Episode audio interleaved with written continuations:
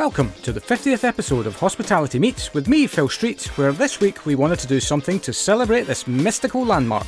Today's guest is me, co founder and director at Momentum Hospitality Recruitment and host of this show, the most awesomest of all podcasts. Coming up on today's show, Phil reveals how resilient he is. What was it you did then to overcome that? I left. okay. Robert is a bit harsh on himself. With two people with the most beautiful voices, and I sound like the third orphan on the left at the Canterbury Am Dram production of Oliver Twist. And collectively, we managed to make hmm a topic of discussion. Hmm. Here's that hmm again. Hmm. Hmm. Hmm.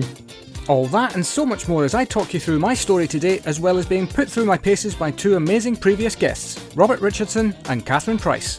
There's also an alarming amount of useful and deep thinking content in here on general mindset and reflective thinking. I also can't believe that we've got to 50 episodes, so I'd like to take this opportunity to thank every guest who's agreed to come on the show. Without you, there's no show, but hopefully together we can keep raising the bar on the message of positivity that gets out into the world on hospitality, the greatest industry on earth. Enjoy. Hello and welcome to this, the 50th Hospitality Meets with me, Phil Street. Now, when I started this, I didn't know if I'd make it to five, to be honest, let alone 50. Uh, actually, that's not true because I had actually launched with seven interviews having been conducted. So I'm uh, a little white lie at a white time of year. um, but to celebrate the 50, we had to do something a little bit special. Uh, so today's guest uh, is me. But don't worry, I know what you're saying. Uh, I'm not going to interview myself. That would be a bit weird. Uh, so instead, I've gone back to the archives and I've got not one, but two of my previous guests to, to put me through my paces. So, first, from episode number four, as if to demonstrate how things move on, when I interviewed this chap, he was general manager at the Grand in Folkestone, is now the general manager at the Cave Hotel just outside Canterbury, as well as now being also elected to the supervisory board at the Institute of Hospitality as vice chair. Delighted to welcome back Robert Richardson. Hi, Phil, and thank you very much for having me back. It's it's a privilege to come and do this on your 50th. What a milestone. 50th podcast. It's nuts, isn't It's it? mad. Absolutely nuts. Absolutely mad. Yeah, but we don't we don't just leave it there. Oh no. Our second guest from episode lucky number 7, we welcome back the only one of us who's actually asks questions like these for a living. And again, a demonstration of the fact that things do move on because I'm delighted to have the lovely Catherine Price, who is now news editor, I believe. When I interviewed you, you were senior reporter. I was indeed, yes. How things move on, and wow, no pressure as well. Yeah, well, that's it. I'm, I'm trying to put you under pressure so that it then you know reciprocates into being a lot easier for me. Well, if we're talking about pressure, this is my nightmare. I'm literally on a podcast with two people with the most beautiful voices, and I sound like the third orphan on the left at the Canterbury Am Dram production of Oliver Twist.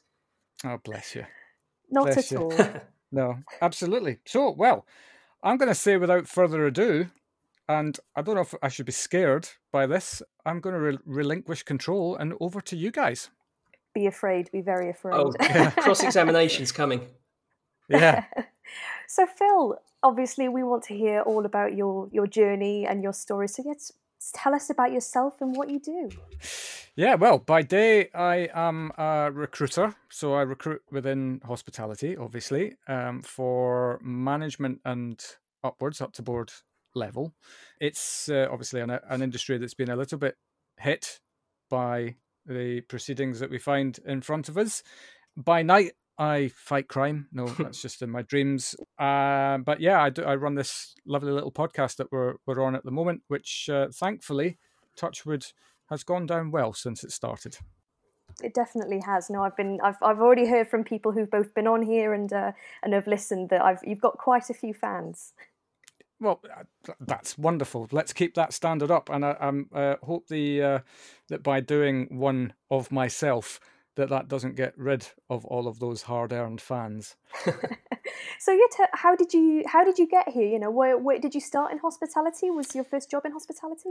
Oh, crikey, yeah. So I was going all the way back to school. I was uh, my mother and father uh, didn't start their life in hospitality, but did identify an opportunity uh, on one of the Scottish islands called Tiree, and uh, we used to holiday there pretty much every week, uh, every week, every year. We weren't that well off, Every Um, week, wow. Yeah. and they identified that there was a kind of there was a lack of bed numbers as a start, but then also uh, the the quality wasn't particularly great as well. So they just uh, they looked at opportunities. They both wanted to give up the rat race and uh, identified uh, an old rundown church, bought that, did it up into a hotel with zero experience, I suppose, other than the fact that they knew what they liked as consumers, and uh, and then went about completely uprooting us. Me and my brother. I was I just just was finishing primary school at that point, and yeah, then I I was kind of forced into labour. Really forced um, into labour. Uh, yeah. Um, so I did in my secondary schooling. I worked in the hotel through many different phases. So in the kitchen, out front, housekeeping, pretty much anything and everything that my mother, mother and father told me to do, which is kind of, I suppose, the norm for any child. And it's fair to say that I didn't immediately have a love of the hmm. work. It was, it was a, a I suppose, a, it was a way to make some pocket money, and that was kind of. So they actually paid really, you.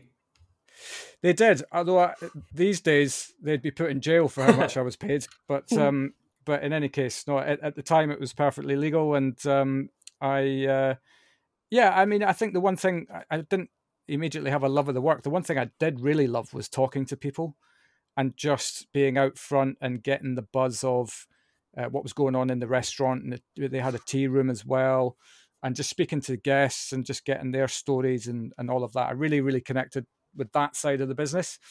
Um, I think it was all the, the the kind of the hoovering and making beds and the, the hard work really that I didn't get on with as a teenager. It just wasn't my time for that. I think that was that that was pure and simple it. I was yet to learn ethics, I think, and that certainly taught me a lesson on that to to start with. And then I um, it was getting to the end of school. I didn't really know what I wanted to do to be honest. At that point, we'd be age about 17 at this point. I enjoyed sport, and so I decided to go and study a sports degree, uh, which was uh, my grand plan at the time was to become a, a sports centre manager, uh, that sort of thing. But even that, to be honest, I, I didn't really connect with that much, and so I, I kind of drifted through my my university. It was a management degree, and I actually found the the the management side of it quite easy and because a lot of it's very theory based and you know if you've got an, an element of common sense about you you can you can kind of fill in the blanks if you don't know the blanks yourself. Uh, it's just about treating people as you would expect to be treated yourself on the human side. Obviously somebody needs to teach you how to read a p&l and all these things but they can be taught. And i got to the end of my degree and i still didn't really know what i wanted to do. I took a job as a bartender in haggerston castle holiday park in the northeast and really, really loved it for three months of my life. And the reason I was only there for three months because I had lofty plans to go travel the world. But having just done three years at uni, I didn't have any money. So I, I had to figure out a way to get paid to do that. So I, I, I was applying for jobs on cruise ships. Uh, and bear in mind at this point, my motivation was purely about travel, it wasn't about career. And landed a job on on P&O cruise ships. Loved my time at Haggerston uh, Castle, as I said, because uh, again it was reconnecting me with with speaking to people, customer service. I was getting on really well with that. I mean, it also taught me some quite strange things. Haggerston Castle, strange things. Time, yeah, it was a it was a place where. Uh, people went to get drunk. I think that's probably the, the safest way to, to put that. And that's that's some there's some hard lessons around that. I remember one time I was lucky enough in my short time there to be given the the reins to take on what they called the owners bar, which is the place that they give all the people who own caravans. They give them their own bar so that they can get to know each other, and you know it's just a it's kind of like a members club, I suppose. So I loved that because you were talking to the same people all the time. You could build relationships with people and I remember one night a guy got in, and I, nobody really knows how he got in, but he was absolutely smashed, for want, want of a better phrase. And he came up to the bar and, and said, "Oh, can can I? I don't actually know what he said, but he I think he wanted a drink." And I said, "No, you're you're clearly intoxicated. Uh, I'm not going to serve you." And he, he had a, a bottle of Budweiser in his hand at the time, and he took a swipe at me. Oh wow! Um, yeah, but he was that drunk that he missed me by easily two yards. Oh, Um, and then the guys pounced on him and chucked him out. Like so, it was just a it was very easy, easily and quickly dealt with. But there was all manner of situations of drunkenness that that had to to deal with it. But I actually quite enjoyed it. I don't know whether it's because I had plenty of experience of doing that myself at that point, but um, but in any case, got my dream job on on P and O cruises, and I think this was probably a, a really this is maybe a good lesson for anybody who's kind of looking at where they want to go and what direction they want to do and how you kind of go about achieving it. I just wasn't going to take no for an answer, and I don't mean that in a creepy stalk you kind of a way. It's interesting. But- that's where your mind goes there, Phil. yeah, yeah. Well, I, you know, I've got to caveat everything I, just to make sure that uh, that's not taken the, the the wrong way. And yeah, so I basically I got I, I I spoke to somebody and they said, "Oh, just apply to all the cruise ships, uh, all the cruise lines." And so I just sent off loads of letters because you had to do that back then. Uh, there wasn't emails what is a letter? yeah, indeed. And started getting rejection letters. And the one that I really wanted was P and O. It was a British company, sailed out of Southampton, and I didn't get a letter from them, but I didn't really give them a chance to send me a letter. I jumped on the phone actually, and I was lucky enough to be put through to the head of HR without knowing that that was the case. And I ended up spending half an hour just chatting about life with the head of HR of P&O Cruises. And two days later, uh, I got a, an invite to interview.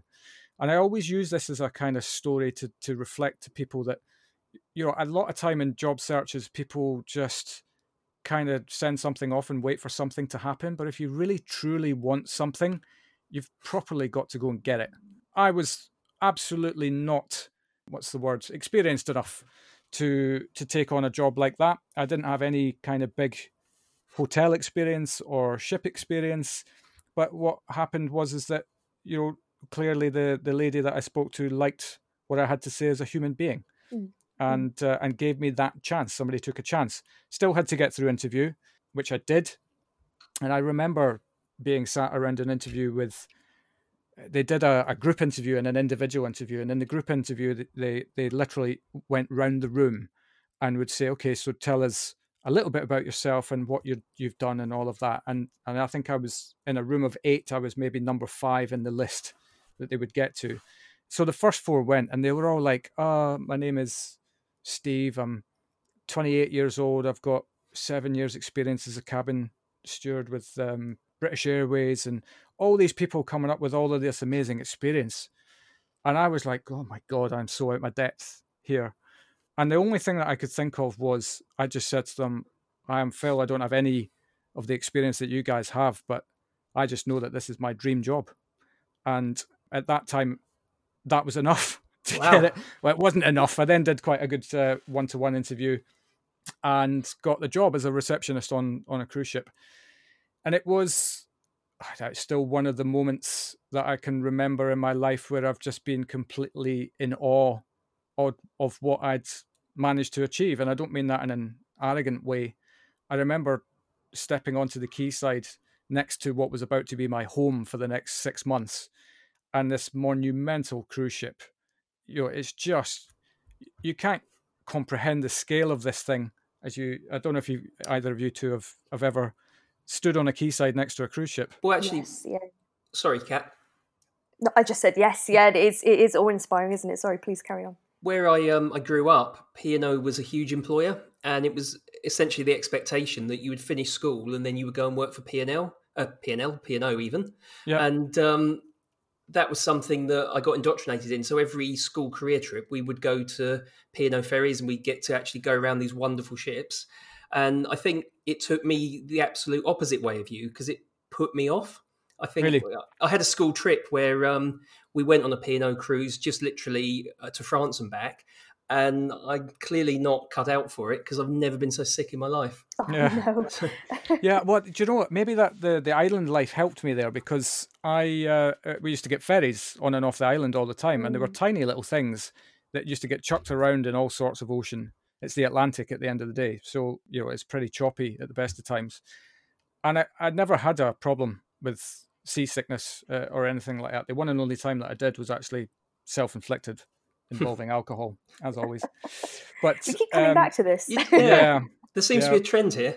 listen to the accent. It's it's, but, the as, but as you as you say, Phil, I mean, you sort of you mentioned about what what really appealed to you about the industry when you when you were working was you know the people aspect of it, and it was the Yeah. people aspect of it that that almost got you the job, didn't it? That got you sort of through the front door. You know, they saw that in you. They saw that Totally. ability to connect human to human, didn't they? Yeah, and you know what? They absolutely took a punt on me in terms. I, I suppose the way they looked at it, and actually, I did have a, a discussion with the the person who interviewed me as I climbed the ranks, um, and I asked them, you know, full on, how, why did you give me the job? And they just said, we just saw someone who genuinely wanted to be there, whose attitude was bang on, and we felt that we could mold you the way that we wanted you to be molded Mm. um, you know, and teach you good habits rather than somebody coming in with bad ones, perhaps.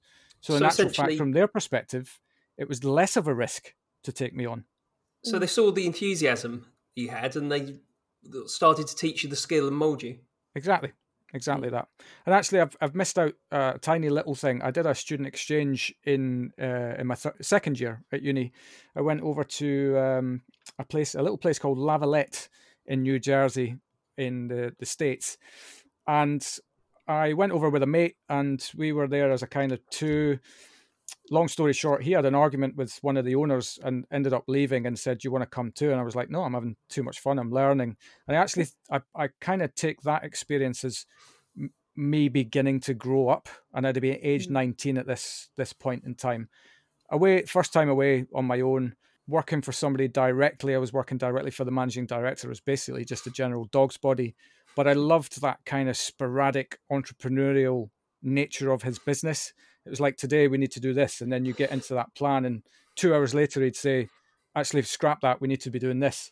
And I just loved that fast paced, and I loved the access to the to the guy who who ran the business as well. That was really important, and I actually think that that experience really helped me in the interview with P and O because Mm. they did focus quite a lot on it, and I think eh, there was a lot of questions around what that experience had brought to my life Yeah. and it it was fundamental, I think, in in in part of the jigsaw and in, getting me into to that position in the first place.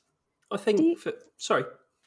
Uh, Sorry, I was, well, I was just going to go back to because you talk, you came back to university, and I actually wanted to ask: Do you do you think that your sports degree helped you, Phil? Because I think there's a bit of a misconception for people who aren't in the industry that um, you know, sort of, you, if you want to start in hospitality, you have to start kind of you know very early on when you're a teenager and and start there. I think there's a bit of a misconception that sort of a degree can take you the opposite way when actually Yeah. it can help you. Do you do you feel that it helped you? I d yes, I, I suppose yes and no. I don't think it, it. It depends probably on where you're you're going. I actually it was one of the reasons I got the interview in the first place. Retrospectively, from their perspective, they said, you know, actually, with you that wouldn't have made much of a difference. They just liked the fact that I'd had the, I suppose the the stickability to see out doing a degree. I don't think they were too concerned about what that actual degree was. What they were more interested in was the human being. Mm. Um, I think they wanted to see that the guy's got the attitude to finish something that he started, Mm. and and then also there are crossovers in in any kind of management degree. I think in in terms of where it doesn't have to be hospitality management. I think the you know the the theory there's a lot of similarities. I remember doing things on accounting, uh, human resources, marketing, economics. You know, all of these things are fundamentals of of business. Really, they're so whether you're coming from a hospitality degree or any other management degree, I think it's it's a useful thing to have, but it I, I don't think it's the be all and end all. So, with this being the foundation of your career, how do you think that's progressed as to now? So, jumping ahead. Wow, that's a big jump. Um, do, don't you want to hear all my stories from sea? Oh, absolutely. I'm just curious I about you as a person. um, And I'm sure they're very alcohol fueled stories as well. yeah, yeah, that that doesn't really change. Um, yeah, it, do you know from then to now, I think the uh, we'll get into some of the blanks between then and now, I'm sure, but the uh, there's lessons everywhere. I think, and and equally, it's very easy to look back on yourself and pick holes in some of the things that you do, and you know beat yourself up about it. But in actual fact, you know, there's definitely some things I could have done better. There's definitely some things I did really well. There's definitely things where I think, nah, you know, you're a bit stupid then. But hmm. you know what? They all kind of make you who you are, and I I quite like the richness of the story that comes with that. You know, if we we're all picture perfect and we we're all capable of just being great at everything all the time, by God, it would be boring, wouldn't it? Oh, good God, yes. Absolutely. You um, need you need to make mistakes. You've got to you've got to you know send yourself into things where you're completely out of depth and and then see where where you come up on the other side. And following on from what you're saying there, so what would your biggest regret be? Yeah, it's That's a, a big one. sigh. It is, yeah. Well, it's a ponderous question, isn't it? So it needs a deep sigh like that. I think there's there's one thing that I think of, but I, this is a funny one because I have a career regret, but it actually it helped my personal life, so I can't really regret it too much. But I do I do regret leaving P and O when I left, just in the sense that I was with them for five and a half years. I'd I'd taken a sabbatical, which really uh, once again had taught me an awful lot about myself in that process, and it made me a better leader as a as a result. And so I think I was I'd left just as I was beginning to get momentum in my P and O career. Uh, I had quite a lot of momentum actually in, in the early stages. I made quite quick progress again, just based around uh, attitudes. Uh, I think, and the, the fact that I used to wake up every day and and couldn't really believe that somebody was paying me to do this job, and yeah, so I regret that. But actually, the reason for that was is that I want I'd, I'd met my now wife Helen, who Kat you've met, but I don't think you have, Robert. No, I haven't. I'm, I'm sorry. No, I haven't. Oh, you were you were going to uh, next week until they kept Kent in tier three. Yeah. But Lucky us. Yeah. Sorry, I didn't mean to bring that up. I could. no, that's fine. Sense the distaste in your uh, your sigh. We managed to keep the conversation away from COVID for twenty minutes. I for think twenty minutes, well. yeah, yeah, it's not bad, not bad at all. Um, yeah, I I was in hook, line, and sinker with Helen, and I I, I wanted to give that the best possible chance. I mean, it, you know, working on a cruise ship to the best will in the world for people who I would classify as some of the greatest mentors that I've ever had in my career. With the greatest respect, I'd I'd look at their life twenty years at sea, and I just thought that's not what I want. There, you know, it's a kind of a little bit of a disconnection with reality. And by that that age, I was twenty five years old, so still very very young and but I just wanted to give Helen and I the best possible chance, and I moved to London as part of that that process. And in actual fact, I was I was hundred percent out my depth straight away when I came to London. Not to do with being in London, to do with the fact that the the mindset of the workforce was totally different from what I was used to leading. On a cruise ship, you've got 800 crew members who are there for one purpose which is to deliver their job, basically. And you know, the, the, you'd have situations whereby people who look like they're on their deathbeds are coming into work, and you're having to tell them, no, no, no, no, get back to your cabin. You'll rest as much as you need to rest. We'll cover the work some somehow. And then flip that on its head when I came to London, and I had a, pretty much exactly the opposite issue. But I think that the problem that I had then is once again this comes down to career maturity was is that I I didn't have the maturity enough about myself to really start contemplating what my impact on this process was. It was all about why are these people not wanting to work? Why do they keep calling up? You know, where, where's their attitude? Where's this? You know, I, I want to come and do some work. Whereas I, I should have really been analyzing what can I do to make this process uh, a lot more comfortable for everyone. Mm. But that's easy with hindsight. Um, Everything is, isn't it? yeah, yeah, absolutely. So what, what was it you did then to overcome that? I left. Okay, that's quite definitive. Yeah, yeah, no, absolutely. I um, I actually that was that started my um my career in, in recruitment actually because I I began to get disillusioned with life as an operator Mm. One, basically because, as I say, I, I I wouldn't have admitted it back then, but I was I was out of my depth. Um, I'd probably needed to take a couple of steps back at that point to learn a different way of doing things, different cultures to kind of to get on top of rather than just being in this place where people are work, work, work, work, work. And yeah, so I it was a chance conversation actually with one of the recruiters who was handling um, an application of mine, and I just I asked the question, "Can you tell me a little bit more about what you do?" And here we go back to one of the first things that that I kind of connected with with with hospitality was here's an opportunity to, to go and talk to people all the time. That sounded like my dream job. Now, as it happens, it it probably wasn't to start with. Uh, well, it was it was to in some respects, but there's obviously a lot of elements to to recruitment. It's not just about talking to people. So I went off on a, a kind of upward slope of learning, which I found really really interesting. It was a a different time in the sense that this was just before the crash of 2008. From a recruitment perspective, you know, it was it was a very easy time. You, you know, you couldn't find enough good people, so recruitment companies' phone lines were red hot all the time. Flip that on its head pretty much overnight when when 2008 9 started to take hold, and then you were left with, and I was definitely one of these people who was I enjoyed the people side of the business, but nobody had really fully taught me how to be uh, an on the front foot recruiter. And so I found myself out of my depth again. And um, I was uh, I was made redundant in 2009. I was with a company called Portfolio at the time, and quite rightly so. I mean, you know, from a from a performance perspective, I, I was definitely uh, in in the right category for redundancy. And I suppose again, it's another one of those lessons that you learn. I really started to question at this point, and this would have been age 30, who I really was at that time. And I questioned whether recruitment was for me. I, request, I questioned hospitality. I questioned everything because I, I felt like I'd pretty much landed back at the beginning.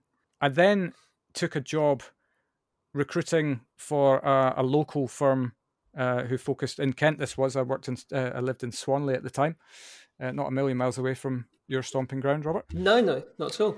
And um, I really quite, quite hated it. They they um they recruited what Swanley or uh, yeah, well that as well, yeah. But um, recruited uh, for accountants across all sectors. So I'd done a little bit of accountancy recruitment beforehand, which is something I actually got on quite well with. But then taking it across multi sectors and, and a lot of sectors away from hospitality are very black and white. So you know when you take a brief, you're you're asked to find somebody who's got ACCA, they've got a or a degree in accounting, that they've got two years experience doing this, they've used this system, and I was like, it's actually a a, a means to be successful as a recruiter, and I use successful in inverted commas because it's it's process driven. But what I really really missed was the the human interaction. Mm. The how does this human make a difference to this business? And I think it, it was at that point that I began to really wake up as a recruiter and identified that you know culture is king when it comes to to marrying up people and businesses.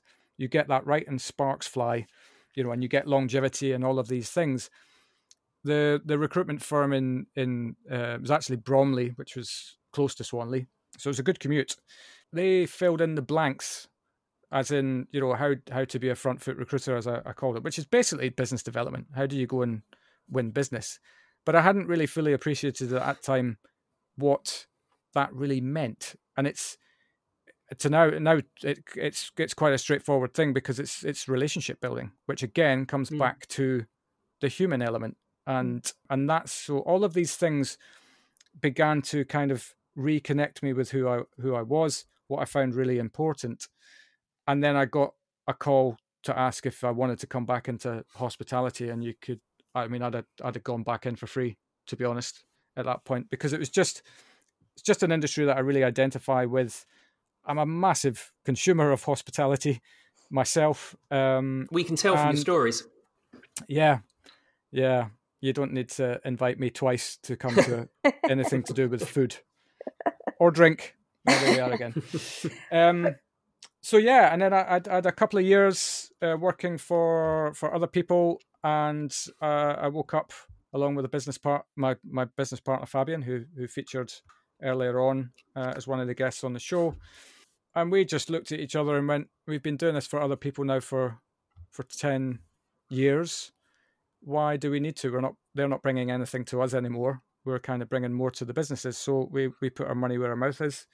And formed Momentum Hospitality Recruitment five and a half years ago, and I've never looked back. A slight digression, but where did the name come from? Momentum. Yeah, good question. That is a that's a cracking question. We had it's such a tough thing to do to actually come up with a business name. Probably the, the toughest thing we did as mm. part of the business because not only do you have to find the name, you've then got to see if the if there's a domain name available that mm. suits it and all of these sorts of things. We're both myself and Fabian are massive sports fans, and um, so we we're always thinking about language around the world of sport that would equate to business, that sort of thing. And actually, the first name we came up with was, uh, and this was under the influence of a couple of pints. oh, here's there's that there's that there's thing that, again. There's that thread again, isn't it? It's a thread. Yeah. Um, Even those people, Phil, that like me, I only know where I'm going by naming the pub.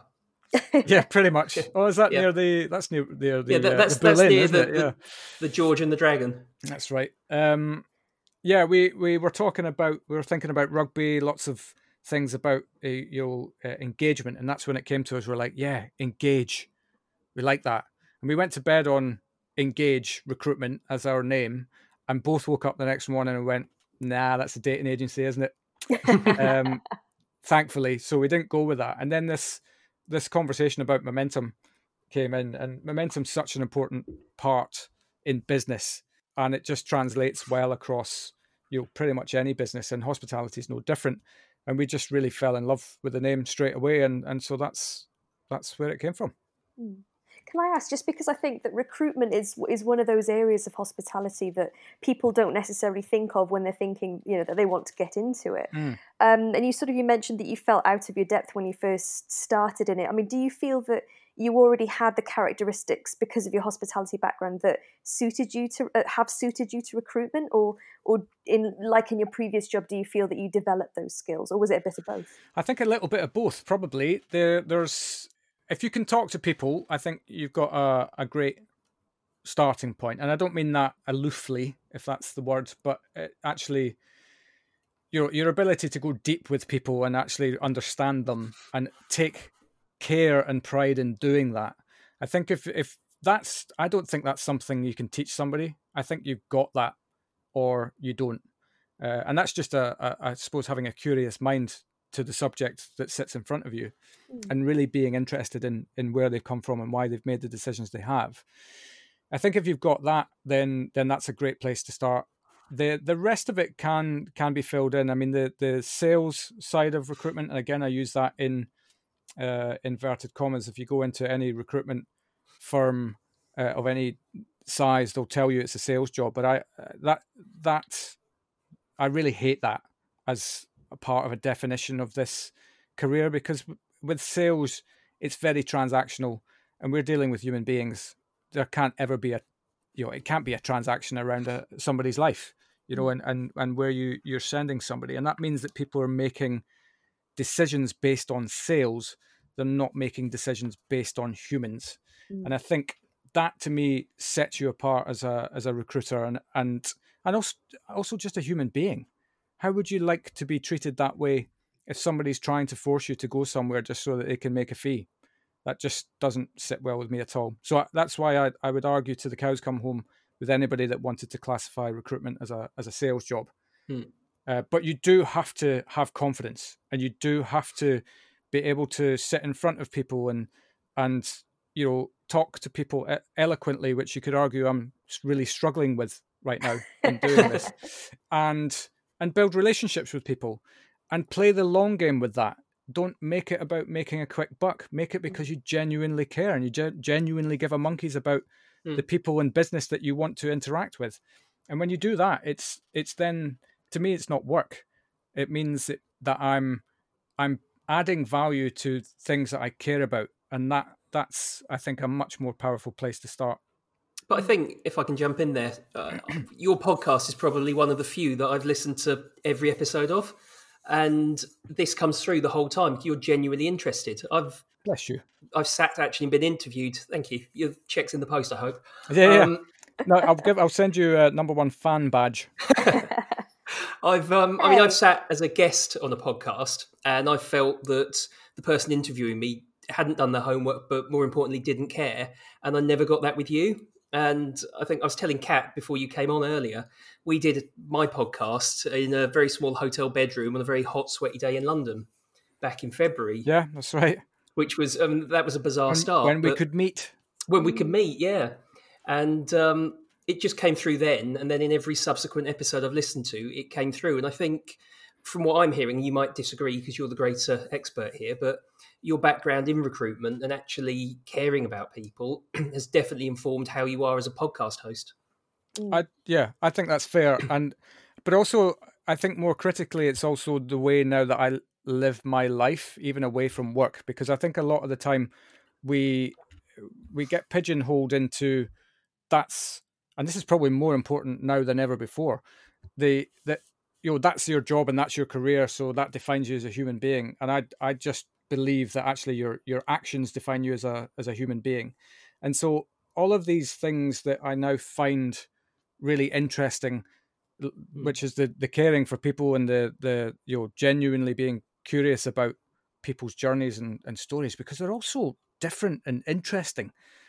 You know I, I equate that into my private life now as well with with some of the stuff I do locally here. I'm a member of my local roundtable, you know, and I find that really rewarding just be, just because it's it's it's just putting others first, and mm. that's kind of a really that's that that has its roots firmly in hospitality, that mm. mindset.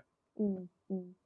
And speaking of which, speaking of your journey, may, may I be so bold as to drag us back to your your um, cruising days, Phil? You may. I would cruising. Really like can you can you say cruising?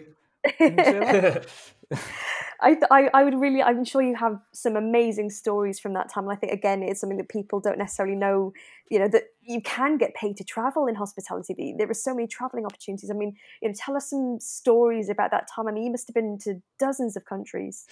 Yeah I mean that that in itself to me I mean if if anyone is ever in front of me and contemplating uh, a, a life in hospitality I I always I just can't imagine as a 21 year old having a better job because somebody's paying you to travel the world.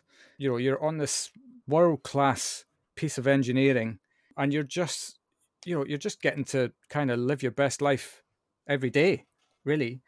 There's so many stories. It's it's just a it's a a floating story in itself. There's I mean, there's a, a, a, I was actually thinking about this before um, I came on, which is probably useful, right? Um, and I remember the first time that I, I, I went to Bali, and there's a kind of to name drop a one country. Myself and a colleague, we we had a few hours off, and we really wanted to explore the island. So we thought, what a cool thing to do would be to to hire a couple of guys uh, on motorbikes and just you know go around as passengers on the back back of motorbikes to see the island. Now, in the city limits, you had to wear a helmet, but as soon as you came out of the the the city, basically they had a guy waiting to take your helmet off you, and then you went on without a helmet. And so, this is well health and safety, eh? But the um the moment where you think, God, should I really be doing this? And then all of a sudden the wind's in your hair, and you know you're starting to see the paddy fields and these spectacular temples and all of that, and you think, yeah, that's fine. Cut two, end of day, having had the most amazing day on the way back into the city, and I'm I'm on the back of this bike, and this guy's um, approaching this car in front of us quite quickly, and I'm thinking he's seen it, he's seen it, surely he's seen it. Getting closer, getting closer, and then I literally went, "Mate, the car!" And he went, "Oh, broke." Too late. We went into the back of the car. Thankfully, and well, not thankfully for him, but he cushioned my blow.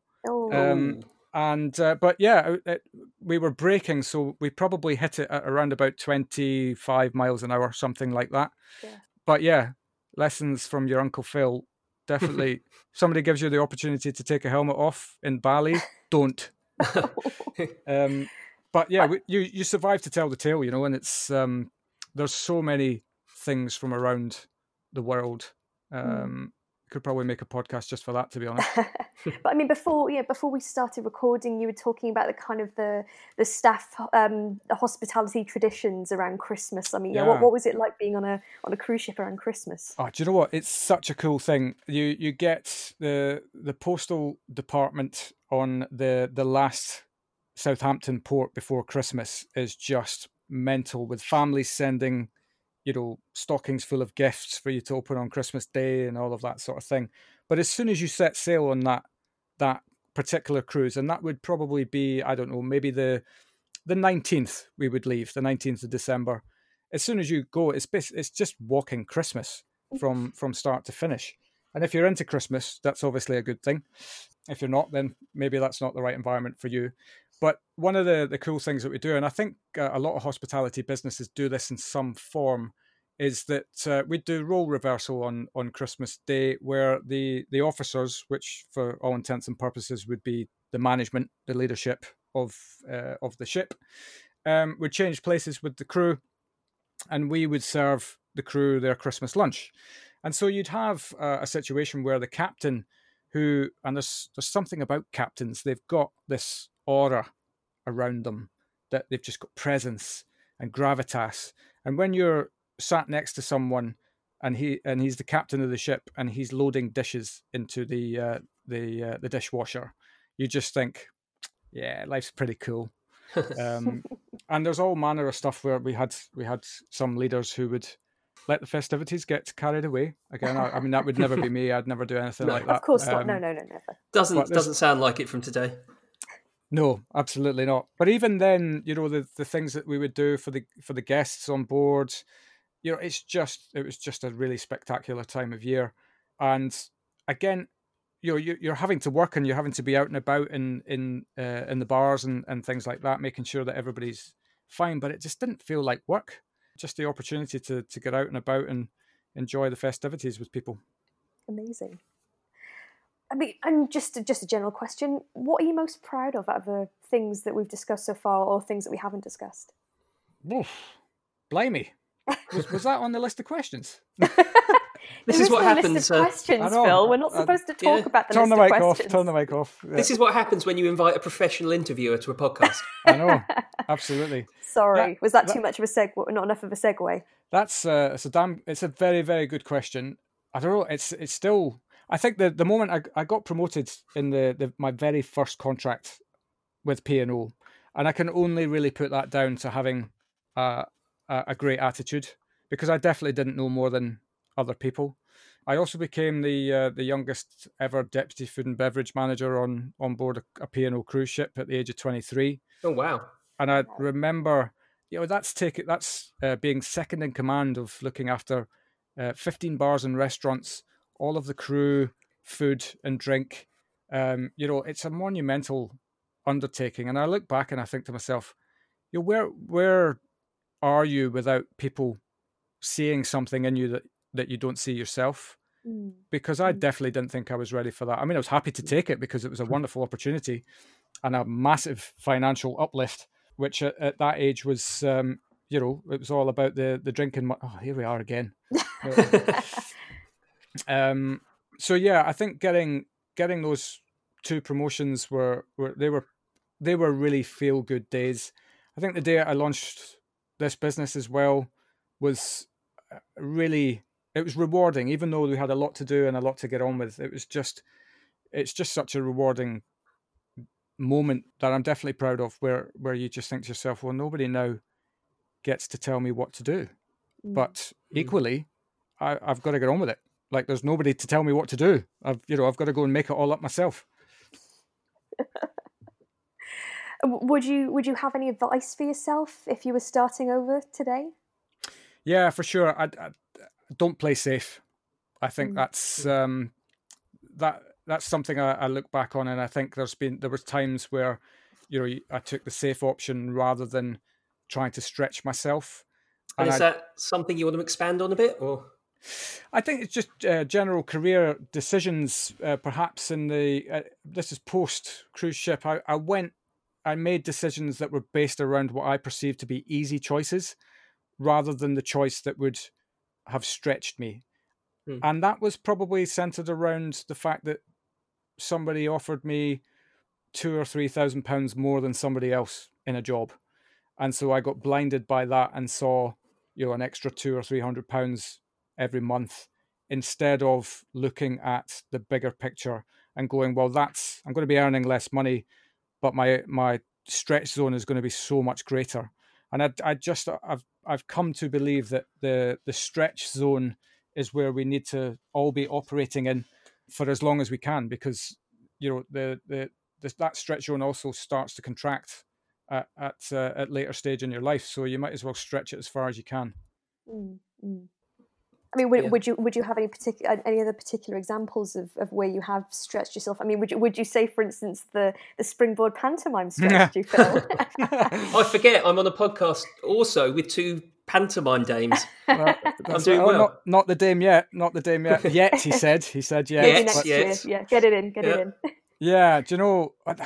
I have a I've got a bit of a history with with performance. I um I think if I'm really honest with myself, that's maybe something that I I if I hadn't grown up on an island, I might have explored a lot more. There just wasn't the facility yeah. to um, to explore anything like that uh, where I, I, I grew up. So I think there's always been a part of me that's comfortable with performance, and I think you know, you can take that into uh, any career if you're comfortable performing in front of a crowd. If you're you know that leads to to giving talks and or mm. starting podcasts or or whatever. But, well, I mean, hospitality itself is a is is mm, something of a performance, it totally is. isn't it? Yeah, absolutely, absolutely. I mean, I I give a lot of credit to you and people like you, Phil, because when I started my career journey, it wasn't to speak in front of people or go on podcasts and things. And I know when I started doing it, it was genuinely the most terrifying thing in the world. Yeah, yeah. But it, you know, the thing about that is, is that the the the fear of doing something is always worse than doing it. Oh yes, hundred um, percent. And so when it it came to pantomime, I I think secretly I craved that in my life, and that definitely reconnected me with with performance. I'd flirted with that in my twenties. You remember I said that I went on a sabbatical, and I I actually went to Australia with my then fiance, and we split up after three days of being there, which is a, a different story in itself. But needless to say, it, it it hit me hard at the time. Mm-hmm. So I went off to find myself once again in inverted commas which you've always got to do when you're on a podcast. um, and I remember uh, getting this like smack in the face that you know this is something that you enjoy doing. This is I got really into stand up comedy. I went back to see, and uh, I started writing a, a magazine for the crew, and um, and this was I suppose the first instance of me beginning to kind of put myself out there to be shot at, and and then I went uh, and I, I wrote two stand up comedy shows for the crew. It was kind of it's a bit selfish. It was it's to use it as a training ground to to see if it was something that I could actually do because I think it's one thing to write, it's another thing to perform. But I got such a kick from doing that. The first time I got my first full room laugh uh, was that's just it was a that there's my proud moment right there but it's not hospitality related so i don't know if we can include it. Um still counts still counts. and and so then that chance conversation with monica or at a networking event one evening she's got a lot to answer for that woman um with a glass of champagne in my hand and um and she said oh you should do the springboard panto. And i went yeah yeah great. And i was a little bit tipsy at the time and then i I remember waking up the next morning going, my God, you really did do that. You really did just sign up for that. But I'm really so grateful that I did because it totally reconnected me with that side. The buzz of going out on stage before you think you're ready. It's again, it's another thing that we all have to deal with in life generally, I think, at times. Mm. You know, that think about how you feel, Kat, when you go out on opening night. Mm. Did you did you feel ready? no. well, I will say, as a as an audience member, you two. I mean, you should be doing it professionally. You were both absolutely incredible. oh, bless. You could oh, definitely oh, come you. back, Robert. Yes, definitely. no, no, not at all. I mean, I, I mean, I personally, I'd, I'd told um, one of the guys backstage that I was going to forget my lines and I was going to get stage fright and I was not a word was not going to come out of my mouth and so there were people there waiting with my lines just in case that did happen. I, I felt so terrified, but as you say, it's kind of yeah, you sort of you have got to push yourself, haven't you? You've got to take yourself out of that comfort zone because those that that's when the best things can happen, aren't they? Yeah. Yeah, absolutely. And just think, I mean, that the the byproduct of all of that as well is that just look at that network of people that that get created. Mm. Uh, it's just a bond that you you don't form with other people. I think it's it's it's Panto family, right? Hashtag mm. Panto family. Absolutely. um, well, one thing yeah. I would like to get back to, actually, I would you know, so bringing it back to hospitality a little bit more. Um, you know, what what would you say to someone considering a, hos- a career in hospitality now? Because obviously it is a difficult time for the industry, and I think now is a more important time than ever to be getting getting that message across of what a great industry it is to be a part of. Yeah. First of all, you're very professional bringing it back like that. That was very nicely done. Queen of um, segue. Hashtag professional interviewer. Absolutely. I'm, I'm taking notes. Um, yeah, I mean, look, it's, a tough time for for sure. It's, it, but I, I think the time does not define. Again, I used this word earlier on. It doesn't define the industry uh, in any way, shape, or form. I, uh, yeah, I would, I would just say that the the time that we're in is not a reflection of what this industry can achieve. And I, I just think there's so many phenomenal people in this industry. There's so many different avenues that you can go into. There's so much fun that you can have, but you can still also generate a really serious career um, in any any kind of thing you want to do. You know, it like literally think of a sector that exists out there and you can do that in hospitality. And I just don't think there's an industry like it in the world. And I always quote Harry Murray, the great Harry Murray, uh, mm-hmm. on this when he says that that you know hospitality is the industry of dreams. We mm. make mm. people's dreams come true, and if that connects with you a little bit, just in the way that you, you know, being able to put somebody into a situation where you're making them feel special, then come right in because there's a there's a cracking career here for you. Mm. I think. I... Sorry. No, no, please, please. I think that's a, that's. Kat, Kat literally said, "Hmm." Hmm. I'm, I'm going to stay quiet because I'm scared. Hmm. no, I was I was saying hmm because I was I, I, was that was very much in agreement. I think in some inst- in many instances this situation has brought out the best in the industry. Mm. I mean, it's the amount of it's really shown how hospitality venues, uh, you know, that going again go back to that human aspect.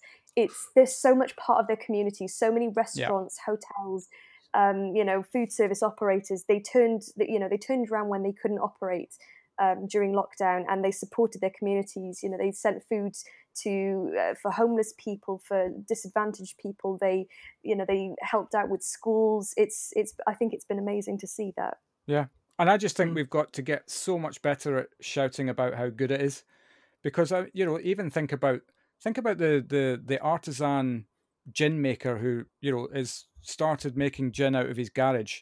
You know, mm. he's in hospitality, mm. whether whether he likes it or not. But you know that's a massive the supply chain is a massive part of of hospitality as well you know and and if you've got a series of passionate people that are doing what they're supposed to be doing then it's a really powerful thing to see in action. Um and I, I just i feel really privileged that i get to affect businesses with the people that i introduce to them on on this front. So it's um yeah and whilst we're talking about shouting about the industry why did you start the podcast? So why you know why are we all here? Good question. Wonderful question. Mm. Yeah. I didn't even ask you to ask that, but if I was thinking about I was say, it, checks um, in the post. Yeah, yeah, no, absolutely. Um, it was exactly as you as you kind of alluded to at the beginning of of that question. You know, I I I don't know what it was. I think I, I woke up one day and, and wondered what my legacy was, and I wasn't really sure. And I think I, I just started to think, okay, well, we've got to go and figure that out. But while we're midlife figuring... crisis, then. what, sorry. Midlife crisis, basically. That's exactly what it was. That's exactly wow. Yeah, yeah. Um, wow, that that's that's just wow, Kat. On wow. Sorry. yeah. And um, yeah, I just that I'm probably not there yet with with the legacy. This is kind of the, this is the first piece of the jigsaw for me. This was something that I felt I could get off and running and start doing, and I just really was because I, I again I'm so lucky to to meet so many different people in so many different parts of hospitality, and mm. and the majority of the time, all I see are people who genuinely care what about what they do are trying to strive to be better, are moving forward, are passionate about the businesses that they work in. And none of this stuff for me was getting out into the stratosphere. And so I just thought, well, you know, people relate to stories. Uh, I certainly do. And let's just start telling the stories of the people that, that you know, are in this industry for the people hmm. in the industry, but also people who are perhaps contemplating coming in. Hmm. There's that hmm again. Hmm. hmm. it's an agreement. It's an, it's an agreement. Yeah. It's quite firm. I can tell if there's a tense moment in your house, what happens next. so, you, have you ever gone back though? And because uh. this is episode fifty, so have you ever gone yeah. back and listened to episode one? Or I mean, I was, I think I was four and Kat was seven. So do you ever go back to those very early episodes? Um, not in full, I have to mm. say. There, uh, and that's not because uh, I don't necessarily want to. I think it's it's always useful to hear where you come from to to see where you're going. But uh, it's it's a question of, of time for me. It's um it's I still have a full time job. It's a bit of a full time job in itself putting this together, and in a time where you know incomes are not exactly guaranteed. Mm.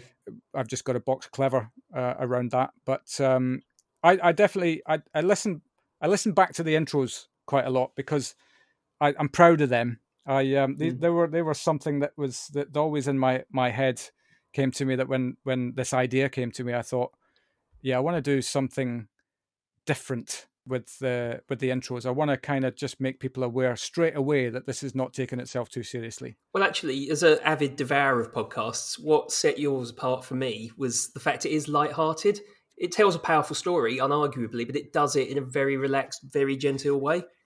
Do you know what the the this is? It's logical for me that that's that's the way it should be. There's all mm. manner of serious subject matters that we could be debating uh, around the world, but the nobody ever talks about how much fun this industry is. And actually, I, I remember having a, a, chat on and off podcast with Chris Penn uh, mm. of Birch uh, around this and fellow pantomime uh, well, I mean, he's the one we all aspire to be like. To be honest, the actual um, pantomime dame. yeah, he's um, his his level was a different one, mm. and that's not because he's six foot seven or whatever it is. Um, he's not short. But you know, he he said that um, that was the reason that the pantomime came to mind. You know, doing something like that as a charity fundraiser was because there's too many serious black tie do's mm, and yeah. and all of these sorts of things. Let's why are we not showcasing more of the fun side because I guarantee if we do that, because it's there, we don't have to go looking for it very hard. Yeah. Then you know you you get more people coming in because they go, I want to I want to feel like that. I want to come and do that when I'm at work. You know, and it's just to me, it's a no brainer that we should be doing a lot more fun focused things as opposed to just constantly talking about serious matters. And okay, so million dollar question for me then what would episode 50 feel? Go and tell episode 1 feel. Yeah. Uh. Yeah.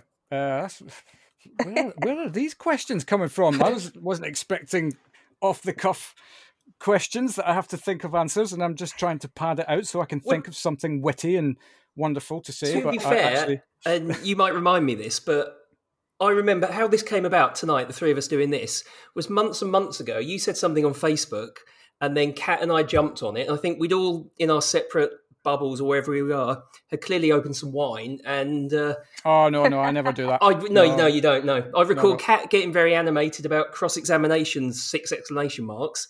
Me finding it hilarious, and uh, so yeah, I think probably we've both done some homework yeah, I think that that's definitely something. I didn't I didn't do an awful lot of research in in the early stages. I just relied on my my own knowledge. But then what, soon what happened was is that I started to speak to people that I I, I didn't really know, and I you know I'd class you as one of those, Robert. We didn't yep. really know each other that well before we we started down this path. Uh, and look at what a podcast tart you've become now. Eh? oh Um, No, wow, low blow. that's that's that's harsh. But Oh, okay, sorry. we talk Sorry, about had to get that. hospitality. So I, I think I've met you briefly once. Then you very kindly called up a total stranger and invited me onto your podcast. And I turned up a little bit nervous with my notes. Now we skip forward, and I think Phil and I. I mean, we talk most weeks, and I'd definitely say we're friends. Um, Phil was one of the first people to congratulate me when I got my new job, and um, I think that's again power of the industry because we're positive people, we're like-minded people, and uh, that brings us all together.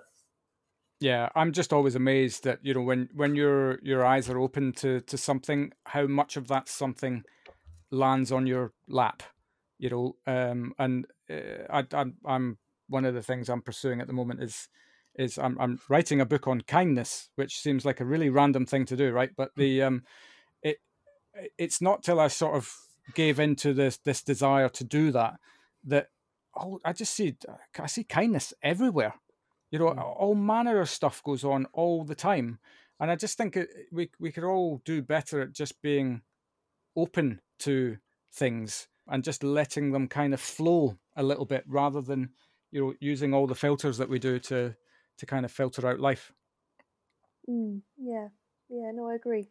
it's quite deep isn't it That's very Yeah, deep. really Wow, Yeah. Deep. that's going in the intro then.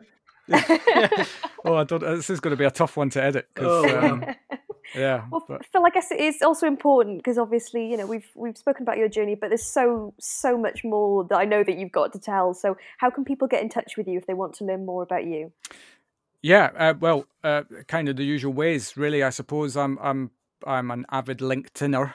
Um, you can search me out on there, Phil Streets, MIH now because I'm a member. Well done. Ooh, Um, Congratulations! well done. Yeah, yeah, yeah. Um, when do we sign you up, Kat? Will you have me? Hashtag recruitment drive? Yes, we would, of course. Yeah, absolutely. You're in the industry. Yeah. You're reporting on the industry. You're you're. It's as we as discussed earlier on. Every every element to this industry as as is as important as every other element. Writing is no different. There we are. Um, First pause of the night. still, are you still there? Yeah, yeah. First pause of the night there. yeah. Speechless. Wow. um, yeah, LinkedIn, or people can uh, email me directly at phil at momentumrecruitment.com. Um, I'll always pretty much accept, as long as you're not trying to sell things to me, then, which is ironic as a selling recruiter in a, in inverted commas. Yeah, yeah, do that, and uh, and I'll and I'll always touch base. Fantastic. Amazing. Yes, Right. Are- are we there? So that's Have we Phil the Street. end? So, Wow, it's, this is a weird one because I don't know how to finish it now. well, how, how is it? How is it on the other side of the desk, so to speak? yeah, I enjoyed that. It's, it's actually uh, it's, a couple of people have commented on how liberating it is, and it's quite enriching. It's an enriching experience as you get to kind of reminisce a little bit about Mm. where you've been and Mm. and all of that sort of thing. And and I have to now that I can see it, I I totally I totally understand. Yeah. Do you th- do you think you've learned anything new about yourself or realised anything? Stop it now. deep questions. Sorry. it's my job. I've got to ask the big You're- questions. You're very good at it. Very good at it. Uh, have I learned anything about myself? To be honest, I, I probably hadn't really thought about so much on the um, the regret element and that that uh, comment that I made about re- regretting stopping that side of my career, but but not regretting it because it led to something else. You know, I've I'd, I'd never really thought about it that way until we talked about it tonight. So that's that's an interesting learning experience. Mm, yeah. I, I find when you, when you get asked these questions, yeah, it's sort of it it takes you mentally down sort of paths that you didn't hadn't necessarily thought of before. In that Yeah, sense, yeah, Absolutely, but I, I'm definitely one of these people that that doesn't like to cling on to regret. Hmm. Uh, you know, I think uh, as discussed, I, I, we're we're all destined to make mistakes and failures. So just accept it and um, and take the learning and move on. And I think we we we need to as well any leaders in the industry need to take that that focus. I don't. There's no good comes from just berating people. yeah, To to there's no learning comes from that. No, absolutely. If it, if it doesn't come to you, it wasn't meant for you. absolutely. Yeah, very good. What's for you won't go by you. That's that was the Scottish version. Uh, we've got okay. We've got the Welsh version, the Scottish version. Is there an English version? um, go to the nearest pub and be retrospective, I suppose. Very good. The George and Dragon. George and Dragon. There we go. Yeah. so great stuff. Well, well I, I hope you enjoyed I, being interviewed. I did. Yeah. Thank you very much. I hope. Uh, I hope some people got some interesting snippets of into my soul uh, from from that. But I, I really appreciate you guys doing this as well. I appreciate this is not kind of in your job description and uh, not your normal way of life. Although Kat, well, we need to talk about is, about yeah. a, a, a, an offshoot career here. Kat, the hashtag professional uh, interviewer. Yeah. Yeah. oh no, thanks for having us. It's been a pleasure. Yeah, it has been. It's your fiftieth, so it's it's genuinely an honour. And here's to the next fifty. Absolutely. Hear, hear. Nice one. Well, Merry Christmas, guys. Merry and Christmas. Merry Christmas. We'll speak soon. Bye. Bye-bye. Bye. And there we have it. Once again, a massive thank you to all guests, past and present, who have helped us get to 50 shows. We're just getting started, so look out for more wonderful stories and individuals from hospitality every Wednesday at 8pm. Until then, a very Merry Christmas and a Happy New Year to you all.